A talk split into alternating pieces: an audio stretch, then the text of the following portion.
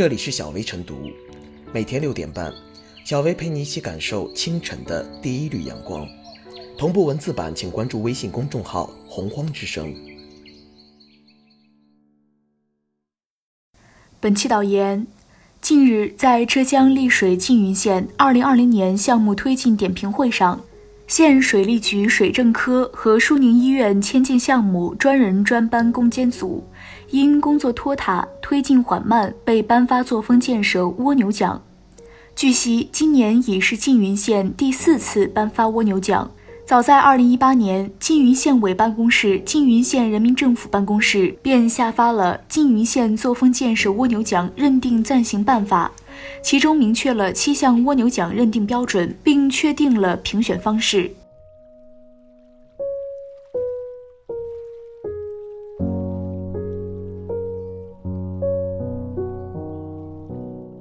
颁发蜗牛奖，知耻更要后用。事实上，地方给懒政怠政、不作为者颁发蜗牛奖，已经存在很多年了。二零一六年一月七日，江苏省泰州市最早设立蜗牛奖，专治官员不作为。二零一九年五月，浙江省嵊州市以作风建设年为统领，设立奔跑奖、蜗牛奖认定暂行办法。二零一九年九月，广东省湛江市遂溪县也设立了蜗牛奖。该奖项适用于遂溪县各镇、县直副科以上单位及其内设机构和工作人员。近年来，不少地方积极开展蜗牛奖评选工作，剑指懒政怠政，倒逼政府部门和事业单位出效率。为什么一些单位的行政效率如此低下呢？至少有三个原因。首先，在于一些党员干部责任意识不够，没有担当，不愿负责任，冒风险。于是遇到问题绕道走，该办不办，急事慢办，没有作为。其次，因为部门之间的协调配合力度不够，存在拖尾扯皮现象，在推进民生工程、重点项目等工作进程中，不知如何下手，于是磨磨蹭蹭，今天拖明天，明天拖后天，直到拖化了事。再有，把制度当稻草人，没有把首问责任制和现实办结制真正贯彻落实到位。由此可见，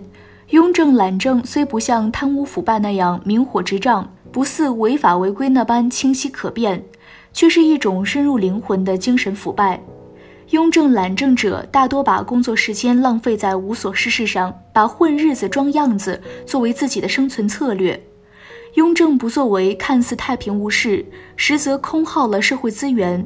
懒政慢作为，好像无关紧要，实际耽误做事。设置蜗牛奖，既要让懒政怠政者无所寻行，更要让获奖者知耻而后勇。一方面，蜗牛奖类似于黄牌警告，让干得不好的党员干部在公众场合红红脸、出出汗，让懒政怠政者感到羞愧、没面子，打破了一团和气的氛围，让领奖人入脑入心。另一方面，蜗牛奖意在唤醒责任意识。促使党员干部知耻而后勇，倒逼单位干部提振工作作风，并运用好自己手中的权力，切实为人民服务。为官必是平生耻，有为就要有担当，有多大担当才能干多大事业，尽多大责任才会有多大成就。党员干部要大力倡导马上就办精神，以等不起的紧迫感、慢不得的危机感、坐不住的责任感化解矛盾问题，为民谋利造福。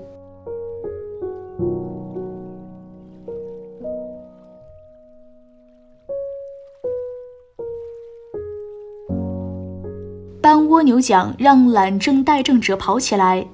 二零一八年蜗牛奖的获得者曾坦言。别人得先进，我得蜗牛奖，真的很难为情。如此让人难为情的效果也是看得见的。经过两年多，蜗牛奖成为当地绝大多数单位的紧箍咒，工作要抓紧干，不然会得蜗牛奖成为当地共识。比如一条因政策处理困难拖了一年多难以完成的路，在颁奖之后不到十天就完成路政政策工作。一个公厕整改项目也是在蜗牛奖的激励下，不到一个月时间整改完成。可见蜗牛奖在倒逼单位干部提升工作作风方面起到了很好的警示作用，最终受益的是老百姓。这恐怕是蜗牛奖能持续颁发两年多的原因所在。缙云县纪委宣教室副主任尹碧波也表示，直到有一天这个奖颁不出去。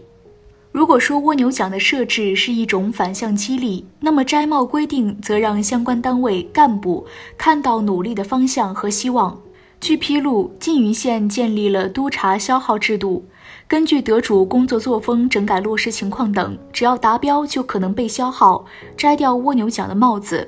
事实上，自从2016年1月江苏泰州市设立蜗牛奖，专职官员不作为以来，全国已有多地借鉴效仿，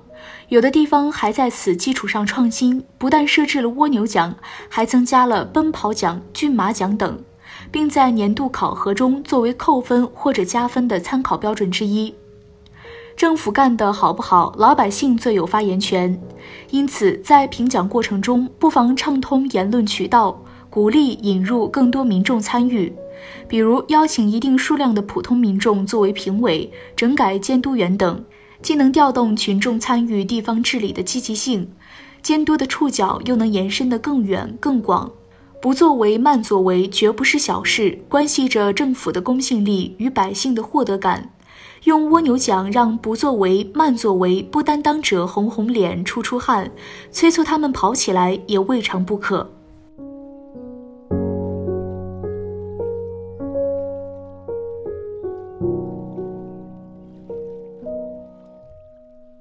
小维复言，今年以来，不少地方政府创新绩效激励方式，